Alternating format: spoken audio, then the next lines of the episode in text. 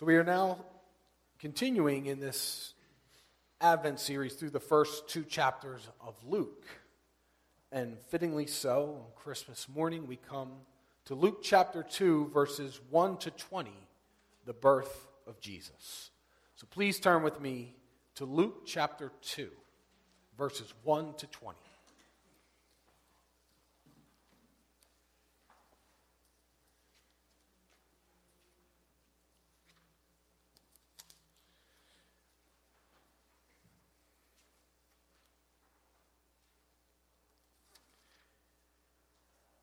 Hear now the eternal, living Word of God.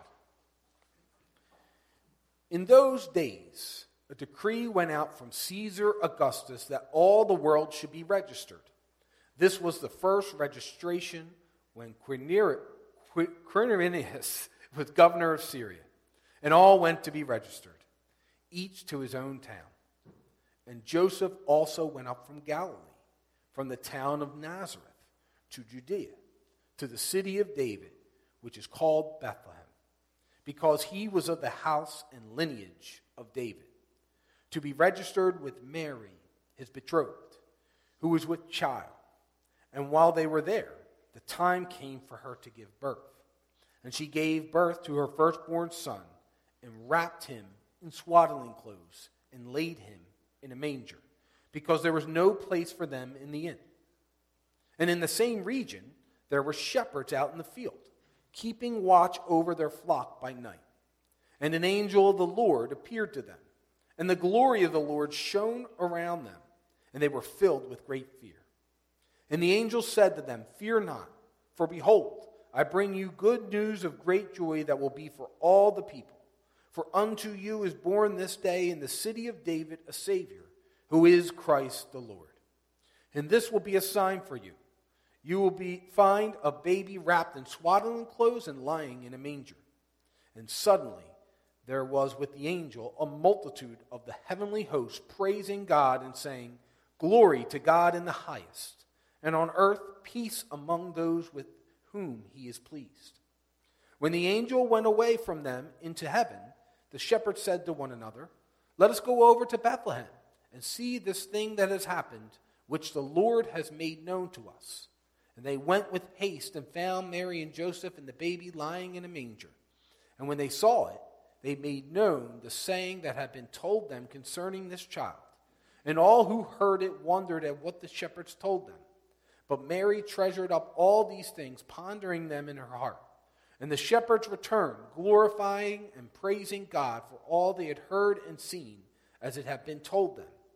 And at the end of eight days, when he was circumcised, he was called Jesus, the name given by the angel before he was conceived in the womb.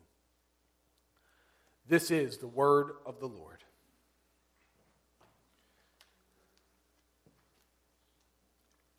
So it's only on average once every seven years that we have Christmas on a Sunday.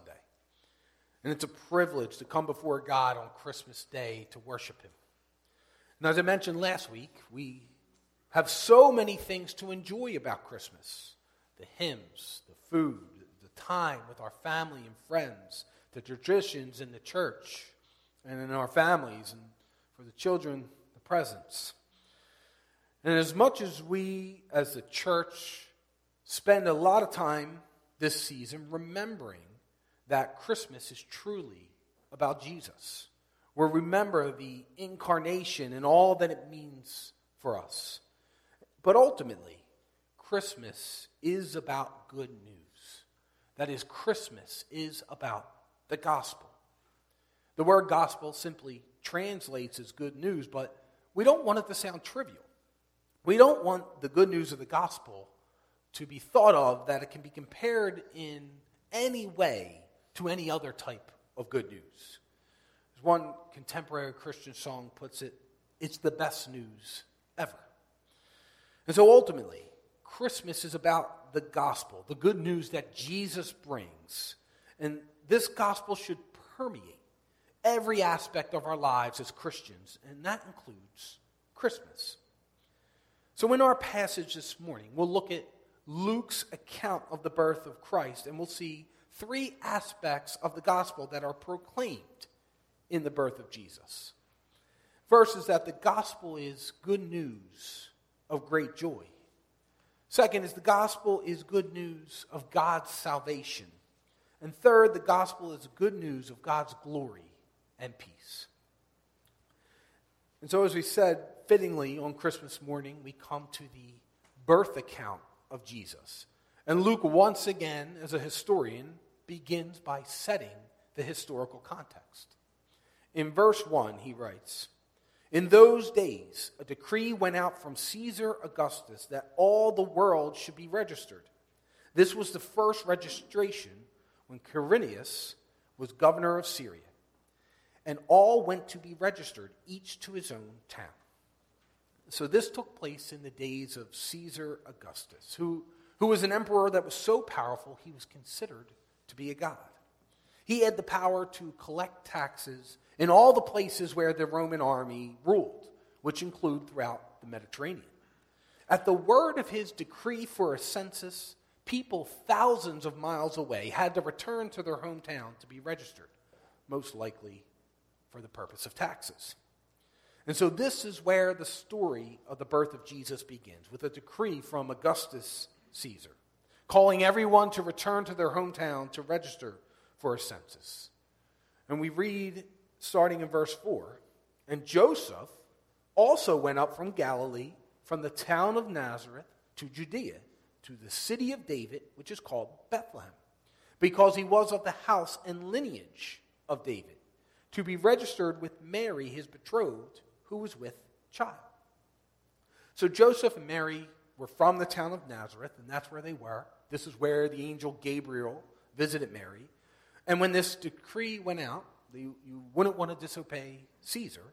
So Joseph took pregnant Mary with him on a 70 mile journey from Nazareth to Bethlehem. And this would have been quite a journey.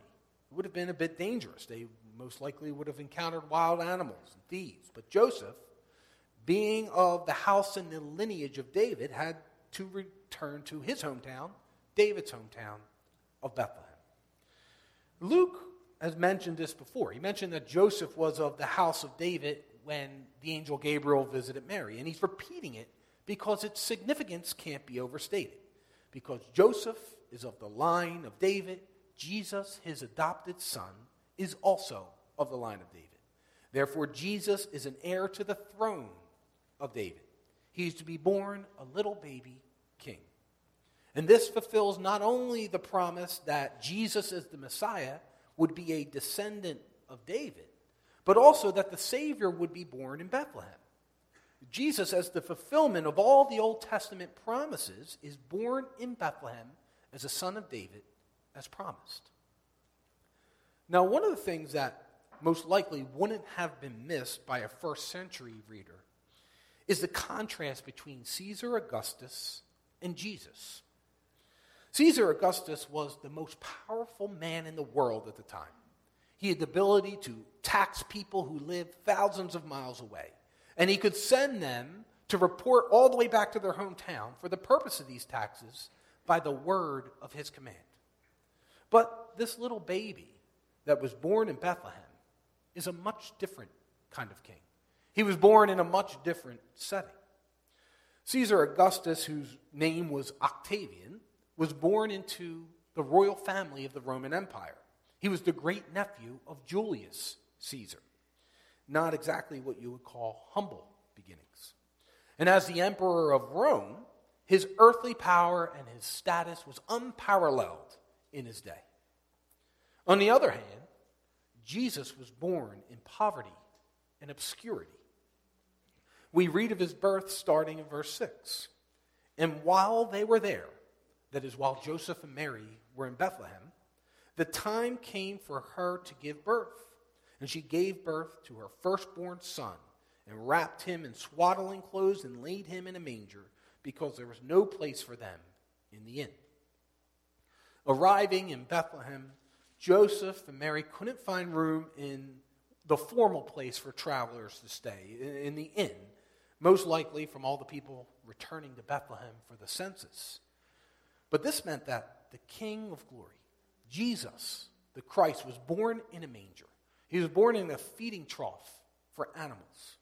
He was born in a place for animals, not even a place for humans.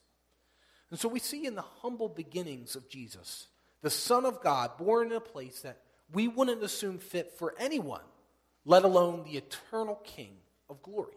He was born in a place for animals. And this was no accident, it wasn't a mistake. God chose a lowly, humble status to send his Son into the world to save his people. The Son of God, even becoming human, was to humble himself. And so he did so in the most humble of ways. J.C. Ryle commented on this. He said that we see here the grace and condensation of Christ. Had he come to save mankind with royal majesty, surrounded by his Father's angels, it would have been an act of undeserved mercy. Had he chosen to dwell in a palace with power and great authority, we should have had reason enough to wonder.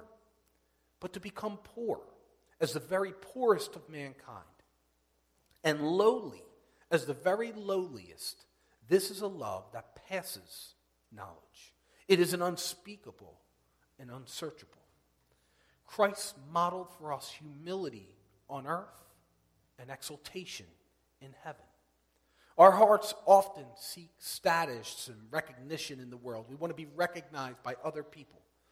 But the way of Christ is to humbly deny recognition among men, to humble yourself in the world, considering the needs of others rather than your own needs. And this leads to being exalted by the Father in heaven. Now, Luke's story of the birth of Jesus continues into the fields with shepherds. He writes, starting in verse 8 And in the same region, there were shepherds out in the field, keeping watch over their flock by night. And an angel of the Lord appeared to them, and the glory of the Lord shone around them, and they were filled with great fear. In the same region, on the same evening, there was a group of shepherds out in the field watching over their sheep in the night. And an angel appeared to them. And when he did, the glory of the Lord shone around them. In the dark night sky out in the field, the shepherds saw this bright burning light all around them that is the glory of the Lord. And they had what would be a natural reaction to this. They were filled with great fear. And then the angel responds to them, announcing the birth of Christ. He said, Fear not, for behold, I bring you good news of great joy that will be for all the people. For unto you is born this day in the city of David a Savior, who is Christ the Lord. The shepherds were sort of outcasts in their society. They lived in the fields. They were, they were unable to keep the ceremonial law, and they were therefore considered unclean. But in Luke's gospel, these outcasts were the recipients of the greatest news of all out in the fields watching the animals, the angel brought them the good news of the birth of Jesus Christ. He said, I bring you good news of great joy that will be for all the people. And this is the first aspect of the gospel that's proclaimed in the birth of Christ. The gospel is good news of great now, this great joy is not only for Joseph and Mary, it's not only for the shepherds in the field, but the gospel is good news of great joy for all the people. And that is ultimately what Christmas is about good news of great joy for all people, because all people are sinners. And the birth of the Savior brings about a different kind of joy. Now, on Christmas, every year, I have the joy of watching all six of my children open their presents.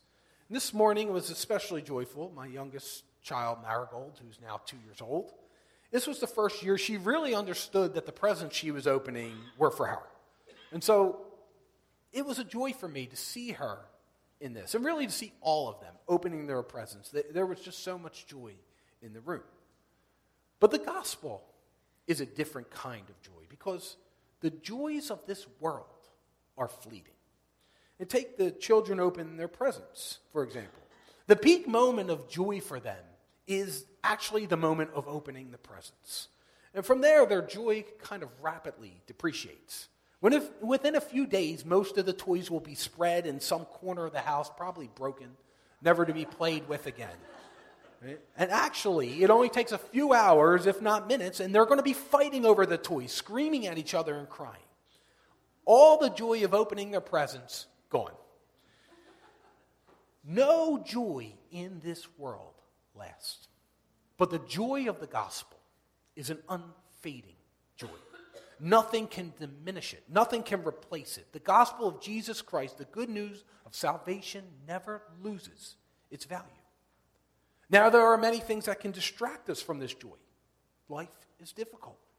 There's illness, death, disease, crime, hardships, broken relationships. There's so many things that pull our attention away from the great joy of the good news of the gospel. But it's always there. We can always come back to it. That's why I preach it week in and week out. That's what makes Christmas so amazing for Christians. I love that Christmas is on a Sunday this year. So we can gather together Saturday evening for Christmas Eve to hear the gospel, then come together less than 24 hours later, Sunday morning, to hear the gospel proclaimed again. So we can put off our distractions. We can be filled once again with the great joy that is the salvation we have in Jesus Christ. There's nothing we can do to earn our salvation, but there's nothing we can do to lose it either. So we can remember and you can remember when you're sick, when you're tired, when you're frustrated, when you're angry, when the things of this world have lost their joy. Remember the joy of the gospel. Remember the joy that is the good news that sinners like you and I can be saved from our wretchedness. That you're saved by the God of glory Himself coming as a newborn baby to live the life you could never live and to die on your behalf. This joy is an eternal joy. It's a joy that you have with you for eternity. So remember on this Christmas day that the birth of Jesus Christ proclaims the good news of great joy for everyone. Then the angel gives this message of the good news in verse 11. For unto you is born this day in the city of David a Savior, who is Christ the Lord. The birth of a Savior is good news of great joy, but so is the identity of this Savior. The, the angel says of the Savior, who is Christ the Lord. The word Christ simply comes from the Greek word for Messiah. The angel is saying that the Savior that brings good news of great joy for all people is the long promised Messiah. God had promised for centuries that he would bring about a Messiah, a Savior for his people. And the angel is telling the shepherds that this day has come.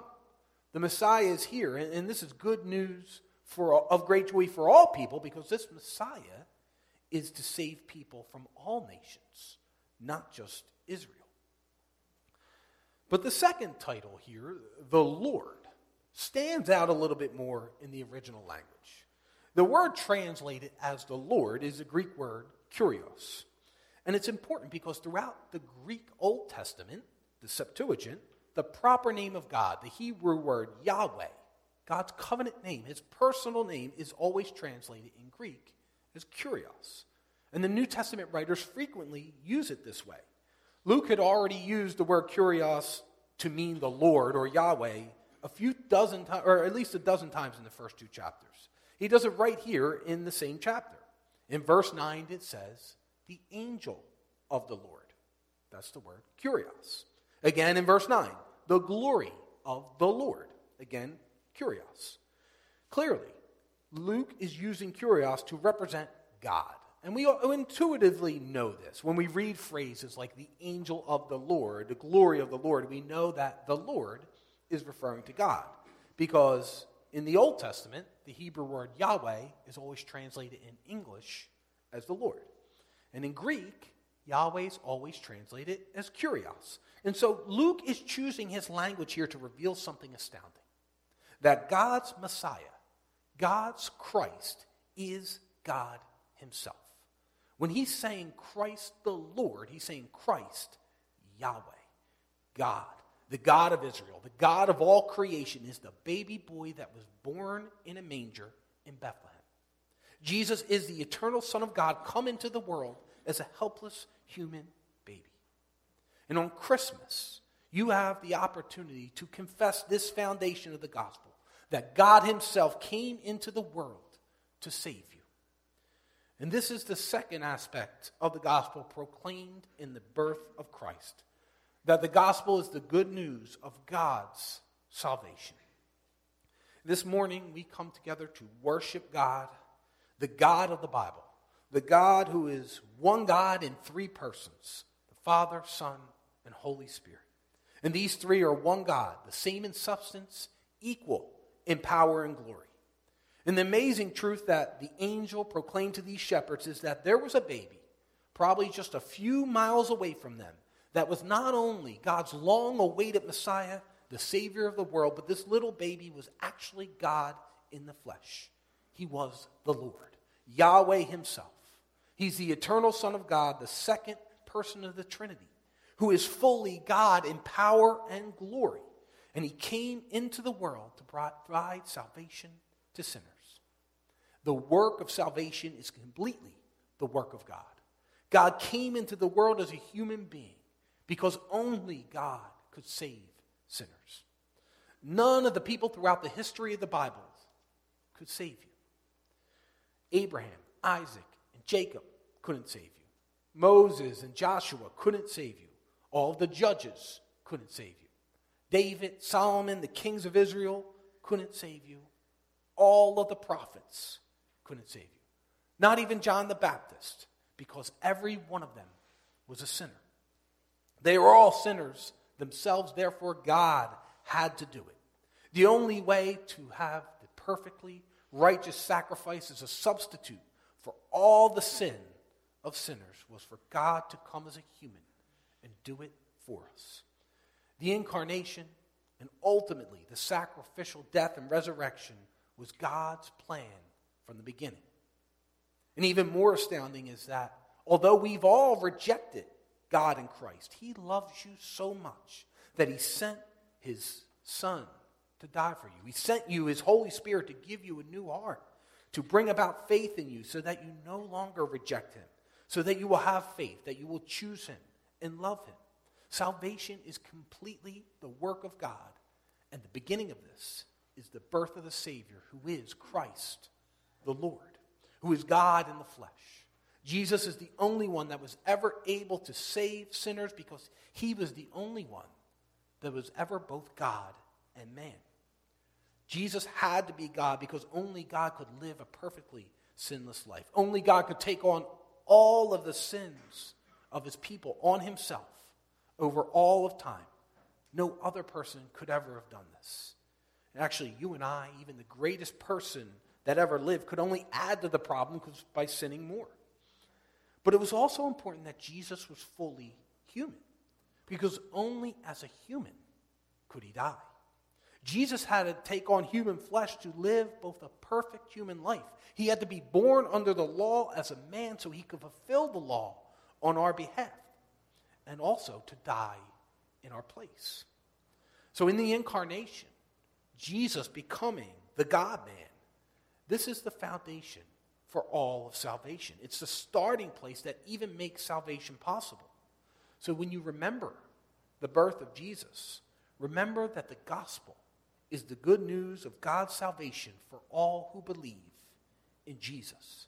This Jesus, who is Christ the Lord. And so after telling the wonderful good news, the angel told the shepherds how they could find this baby. Verse 12, he says, And this will be a sign for you. You will find a baby wrapped in swaddling clothes and lying in a manger. They'll know which baby is the Savior, Christ, the Lord, because he'll be the only one wrapped in swaddling clothes lying in a manger. Then in verse 13, he said, And suddenly there was, was with the angel a multitude of the heavenly host praising God and saying, Glory to God in the highest, and on earth peace among those with whom he is well pleased.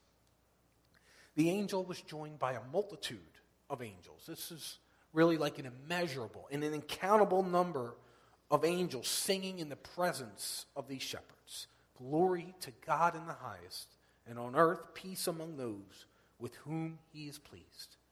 And the chorus of angels gives us our third aspect of the gospel proclaimed in the birth of Christ that the gospel is the good news of God's glory and peace. The phrase glory to God in the highest may be more commonly known in the Latin translation, Gloria in excelsis Deo, because the arrival of the Savior is the good news of great joy. Because this salvation is completely the work of God, the angels give glory to God. And God's glory is revealed at its highest magnitude in the coming of his Son. The Son of God in the flesh reveals God's glory in a way that was hidden before, but now is revealed. The birth, life, death, and resurrection of Jesus reveals the fullness of God's glory. Glory to God in the highest because we know more of God's nature now in the Trinity. We know of the miracle of the incarnation. We know how God will fully punish the sins of his people, but at the same time show them grace and mercy. Everything God does is for his glory. And the birth of Jesus Christ, the gospel of Jesus Christ, reveals the glory of God. The more you learn about God, Jesus, the gospel, the word of God, the more it takes root in your heart, the less glory you will give to yourself, the more glory you will give to God. And so the birth of Jesus Christ proclaims the good news of God's glory. But also, the angel says, and on earth, peace among those with whom he is pleased. The peace here, God's peace, is, is really a wholeness. His peace is for those whom, with whom he is well pleased. God says he is well pleased with his son, Jesus, at his baptism. And so those with whom he is pleased are those who receive his son. The birth of Jesus, the coming of Christ into the Lord, was for the glory of God, but also for the good of humanity. The peace that Jesus brings into the world is God's peace, the shalom of God. It's a full peace, an inner peace that comes from a wholeness, a, a personal well being. So, this baby Savior will bring the peace of a right relationship with God and a restored righteousness to God's people. He brings the peace of God's favor upon you. Through Jesus, God's glory is magnified to the highest degree. Through Jesus, God's peace comes to people on earth. That is, people of all nations, tongues, and tribes. And so the birth of Christ proclaims the gospel of great joy, the gospel of God's salvation, and the gospel of God's glory and peace.